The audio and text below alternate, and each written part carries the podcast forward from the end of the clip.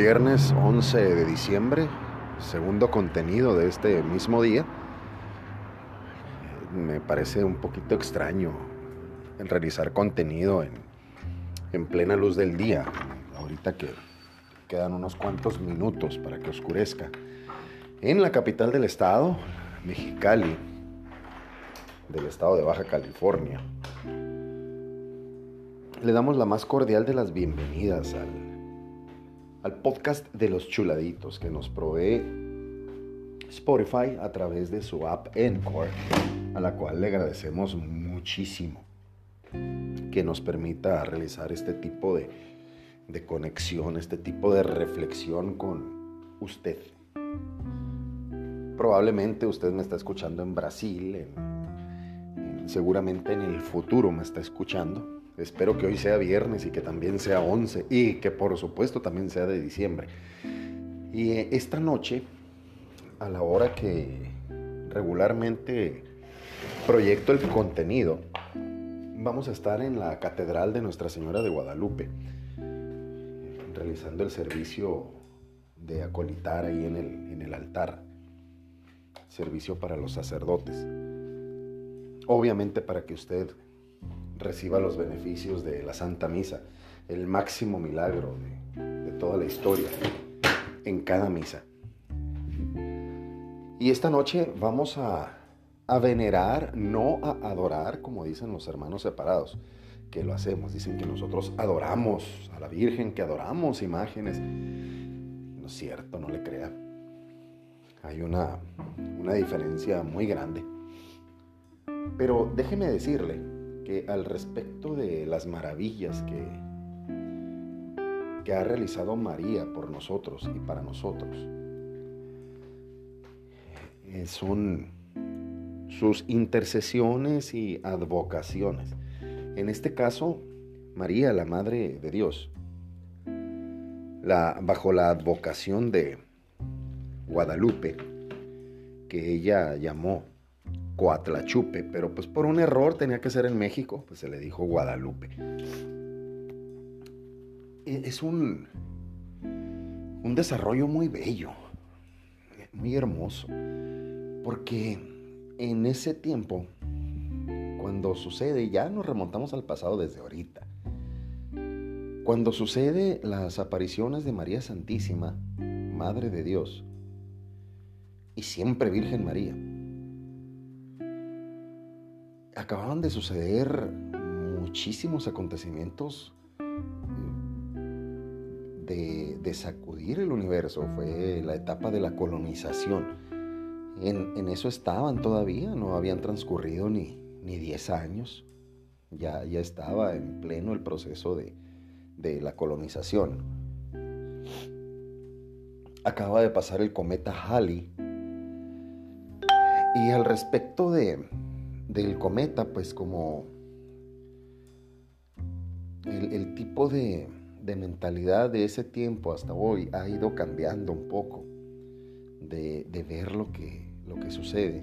Eran muy atentos, no, no existía la energía eléctrica. Entonces estaban muy atentos a lo que sucedía en, en, los cielos, en el cielo. Y uno de los acontecimientos fue el cometa Halley y para que ellos vieran en el cielo un cometa significaba anuncio de verdaderas desgracias. Le mandamos un saludo a mi chuladita cada vez que digo la palabra de verdad, eh, la frase de verdaderas desgracias. Me acuerdo de una, anécdota que eh, no estoy seguro si se las platicaré, pero mi chuladita de mi corazón ella sí la, la recuerda perfectamente, las verdaderas desgracias. Y hasta el colmillo enseña de la risa que le da. Entonces, el, en, ese año, en ese tiempo, también ocurre que un gran terremoto sacude a la Ciudad de México, pues, eh, conocida como Tenochtitlán o Tenochtitlán. Y entonces les estaban pasando tantas cosas que dijeron los indígenas eh, y bajo los escritos nos remiten de ese tiempo, nosotros mm, es que nos ubicamos, no es que nos imaginemos. Nos ubicamos bajo los registros que existen. Y en uno de los registros, por ejemplo el Nikamopowa, dice que pues que estaba pasando con sus dioses porque eh, seguían ofreciéndole la primogenitura, más de 100 mil muertes, algo así como lo del COVID, pero sin ninguna enfermedad, sin ningún virus. Los decapitaban y caía la, la cabeza desde lo alto de la pirámide. Entonces, al día siguiente, eh, cuando empiezan a notar que hay un eclipse, todavía tercer evento, ¿no? Después del cometa, un terremoto y luego el eclipse. Dicen, no, es que se está enojando Dios, el Dios Sol. Hay que darle más, más muertes, hay que darle más sangre. Y ya se imaginarán a qué olía aquello. Y todo el dolor alrededor con tanta muerte. Y la muerte, pues no vaya usted a pensar que, que era como de sufrimiento, era por puro gusto se preparaban las personas para, morir, para hacer el, la, la mejor ofrenda. Regularmente era el primer miembro de la familia. Entonces, es entonces que aparece María Santísima. Pero María Santísima primero se le aparece a Juan Diego Juan digo que no era ningún joven, estamos hablando de una persona cercana a los 60 años de edad, un poquito más viejo que yo. Y su tío, creo que el nombre era Bernardino, e enfermó en el trayecto que, que está nuestra madre enferma. Bernardino. Y Juan Diego decide omitir el deseo de la Virgen para atender el deseo de su tío, que era que le llevaran un sacerdote. ¿Qué quiere decir? Que los dos estaban convertidos. En ese poco tiempo que llevaba eh, el, catolicismo en Ciudad de México, hoy conocida como Ciudad de México, en ese tiempo Gran Tenochtitlan o Tenochtitlán. Los dos estaban convertidos al catolicismo, entonces el tío pide que le traigan al sacerdote. Y es entonces que en la tercera aparición de María Santísima le dice al indio con un tono muy serio, le dice, Ten entendido, hijo mío, que no es nada lo que te aflige. Además, tu tío ya sanó. Y el indio Juan Diego en la fe no le dijo, sí, ahorita vengo contigo, Le hizo caso a María Santísima y se va a realizar su, su diligencia, que es la que conocemos cuando el indio recoge las rosas, se las lleva a Fray Juan de Zumárraga y al extender la tilma aparece la imagen de la Santísima Virgen de Guadalupe, alguien que conquistó mi corazón y mis ideas y sé que está viva. Y mientras más escucho cosas de ella, más se reafirma esa fe. No por encima de Dios, pero es la madre de Dios. Y cuando el indio extiende la tilma, en alguna ocasión me tocó participar en las narraciones de la Virgen como narrador en otras como el, el obispo Fray Juan de Zumárraga, en otras como monje, y yo quería ser Juan Diego. Yo quería sentir lo que, lo que Juan Diego hizo. Porque en cada actuación no sé qué mire la gente. Pero uno que está ahí en, la actuación, al, recordar eso, es un sentimiento muy bello, es transportarse, es, vivirlo. Ese es el punto, es transportarse. Entonces es una actualización. Y disculpe usted, pero el podcast como salga, lo que se oiga. Y yo con todo el alma quería ser el indio Juan Diego. Entonces cuando lo viví como narrador, cuando lo viví como el, obispo, fue cuando más sentimiento tuve de, esas apariciones. No he tenido la dicha de ir a, a la Basílica en Ciudad de México para apreciar a nuestra Madre, que después de tantos años no le ha pasado nada a la tilma. Una tela de costal, algo brusco, que no fue preparada para la pintura y al analizar, al analizar usted, las pinturas se determinó que no tiene ni origen animal ni origen vegetal.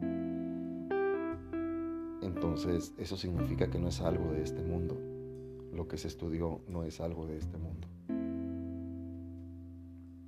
A través de las narraciones entendemos que cuando María Santísima toca el manto,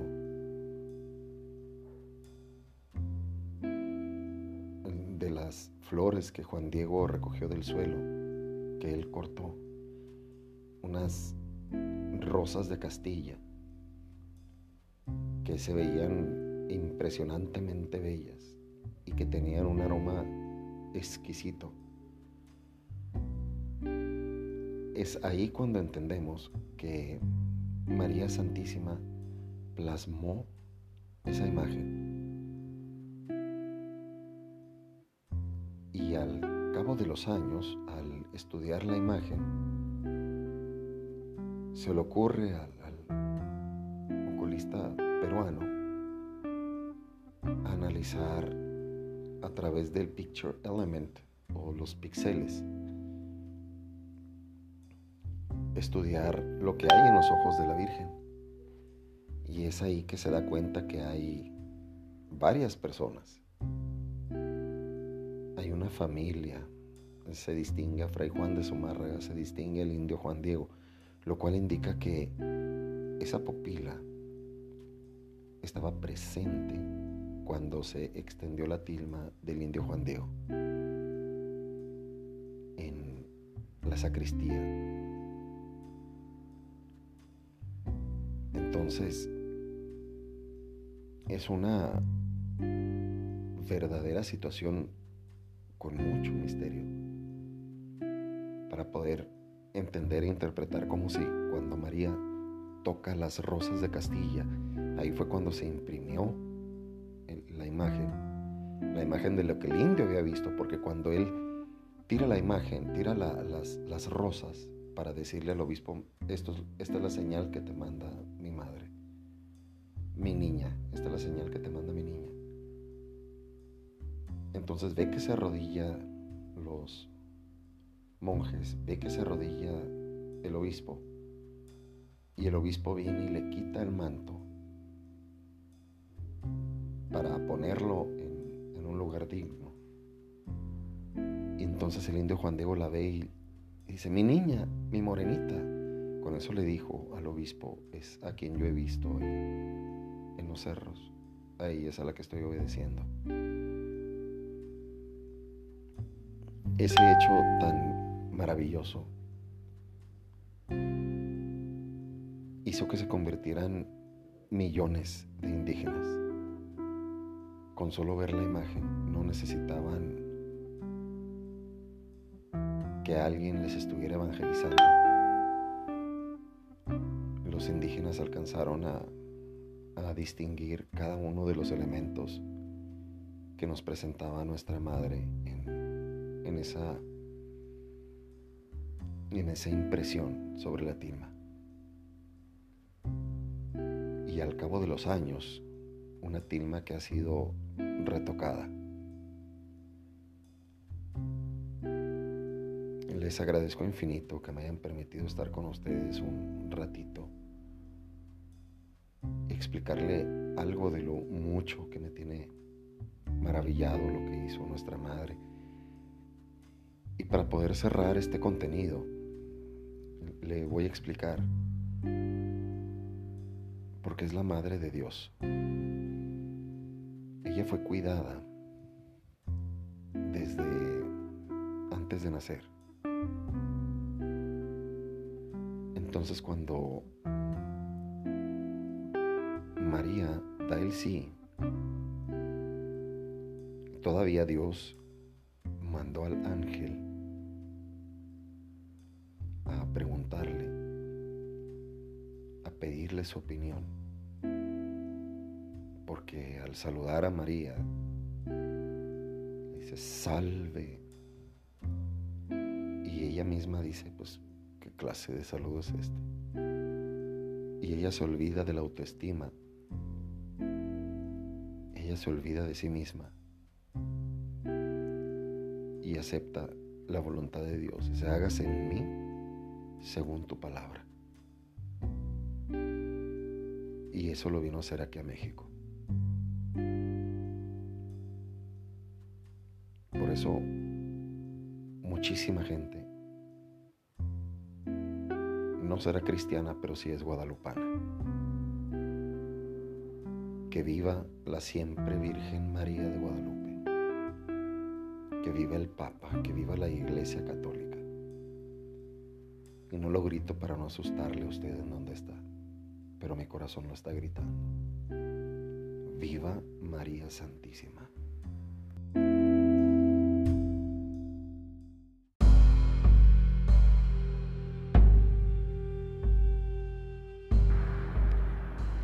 En esta tercera y última edición de los programas del 11 de diciembre, como este día viernes, además del cumpleaños de mi padre, en el cielo ya, y al ratito le vamos a cantar las mañanitas a nuestra Santísima Madre, ahí en la Catedral de Nuestra Señora de Guadalupe. Estoy tomando la libertad de grabarle este tercer episodio porque el, otro, el segundo, todavía no lo quiere publicar. Y no me extraña, no es para nada extraño para mí porque pues el enemigo donde quiera está metiendo su, su cuchara y él ha sido vencido por María Santísima. Entonces, si no se sube ese segundo, se subirá este tercero. En el que precisamente el, el problema que tiene el enemigo con María Santísima es ese, que ella no cometió pecado Entonces usted se podrá imaginar a un santo, un santazo, ¿qué le gusta? Agustín de Porres. Al santo Juan Pablo II, al mismo santo San Juan Diego, que en algún momento cometieron pecado. No sé qué clase de pecado, así como tampoco me interesa, que bastante tengo con los míos. Pero María Santísima no. Ella, en su aspecto humano, lo primero con lo que cumplió es algo que se llama humildad. Con esa perseverancia de mantenerse humilde, Tan así que se abandona a sí misma y dice, hágase en mí según tu palabra, con el aviso que le traía el ángel Gabriel.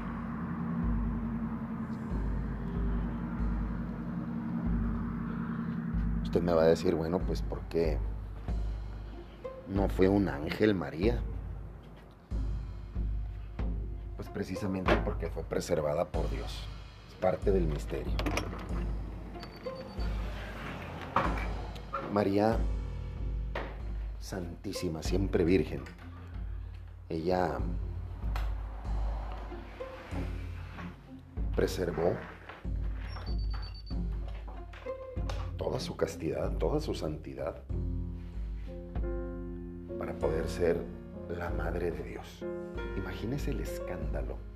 Si es escándalo en este tiempo, imagínese el escándalo en ese tiempo de quedar embarazada. Y San José, del cual estamos por celebrar su año, nombrado por el Papa Francisco, aceptó el ser padre de Jesús. Entonces dice en, la Biblia, dice Jesús fue su primer hijo y de ahí se agarran los hermanos para decir, tuvo más hijos. Pues sí, somos todos nosotros. Porque ¿cuál es la importancia de tener a María en su vida? A ver si usted también la elegiría como su mamá. Dios Padre elige al Salvador, a su Hijo unigénito con cromosomas de hombre. Porque hay quienes hablan hasta de una papisa. Él nos enseñó que el varón debe ser ejemplo tanto en el rezo, en el trabajo, en la prosperidad, en la palabra del Señor. Entonces, María, cuando van a Belén para dar a luz a su hijo unigénito, no había lugar para ellos en el, en el pueblo, en ninguna parte. Y un, un alma buena les dio un corralito lleno de animales. Animales que adoraron al Señor. Y si ahí vivían animales, vivían como animales. No tenían piso de mármol, no tenían bebederos con azulejo. Estaba sucio, había excremento, orines, desechos de los animales, cabellos. Y llega María con San José limpiarlo todo. Por eso es la importancia de que usted invite a María a su casa. Para que su casa esté limpia. Y cuando usted invite a María a su casa, ella va a ser la reina de su casa porque es la madre de Dios. Pero ella le va a decir a usted, haga lo que Él le diga lo que Dios le diga. No le va a decir, haz lo que yo digo. María no tiene soberbia. María es humilde. María sabe que su hijo es Dios. Así lo cuidó para todos nosotros. Llega María a ese corralito a ese lugar en donde les brindaron posada. Y de inmediato un ángel va por unos pastorcillos. Le invito a usted a que escuche los villancicos. Y les dice a los pastores, vayan y adoren a su rey. Y esos pastores así como yo, mal hablados, groseros. Y ellos fueron los afortunados de ver a, a Dios, Hijo. Imagínese la llenura del Espíritu Santo. Es un deleite pensar en eso. María llena del Espíritu Santo como tal, porque no es una, una inseminación sexual, eso es algo para nosotros, es entre raza. Y el Espíritu como tal lo hace a la perfección. No existe esa bajeza. Entonces María, llena del Espíritu Santo, da luz a su hijo. Un hijo que le fue encargado a San José, su castísimo esposo. Y María como esposa del Espíritu Santo. Imagínese que jamás le faltó ninguno de los dones. Y al poco tiempo que llevan al niño a presentar al templo, como todos los niños tenían que ser presentados en el templo, inmediatamente le dicen, este niño es símbolo de contradicción. Y a ti, o sea, a María, una espada de dolor te atravesará el alma. El alma mano ni un brazo, el alma. Y María siempre fue obediente, humilde y obediente. Y en su vida regular, que respiraba como usted y como yo, hablaba como usted y como yo, comía como usted y como yo. Ella siempre tuvo presente a su Hijo, Jesús el Nazareno, del que nosotros vagamente recordamos tres años de su vida. Sabemos que fue crucificado, pero no con qué brutalidad lo crucificaron. Y ella estuvo presente. Y no mandó hacer una manifestación porque le hicieron eso a su hijo, ni se fue a quejar con Poncio Pilato, con, con las autoridades, nada, porque el reino de nuestro Señor no es de este mundo.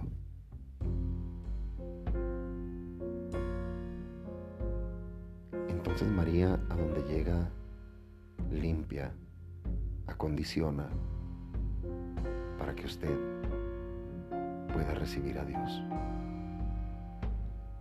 ¿Cómo tenemos nuestro corazón, nuestra boca, nuestra mente, nuestro cerebro? ¿Qué agarramos con nuestras manos? ¿Qué decidimos con nuestros sentidos? Hay que hacer una buena decisión.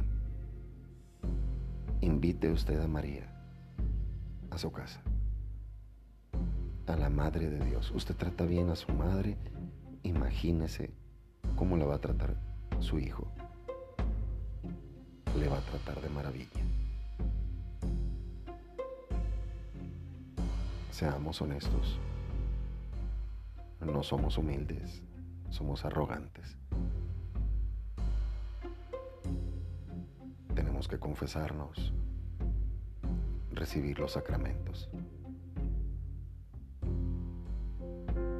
Perseverar en la oración. Y me hacen la pregunta, me hizo la pregunta mi amigo Fito. Oye, me dice, ¿cómo puedo invitar a María a mi casa? Muy sencillo, reza el Santo Rosario. Y no seas agresivo con María. Fíjate lo que ha hecho.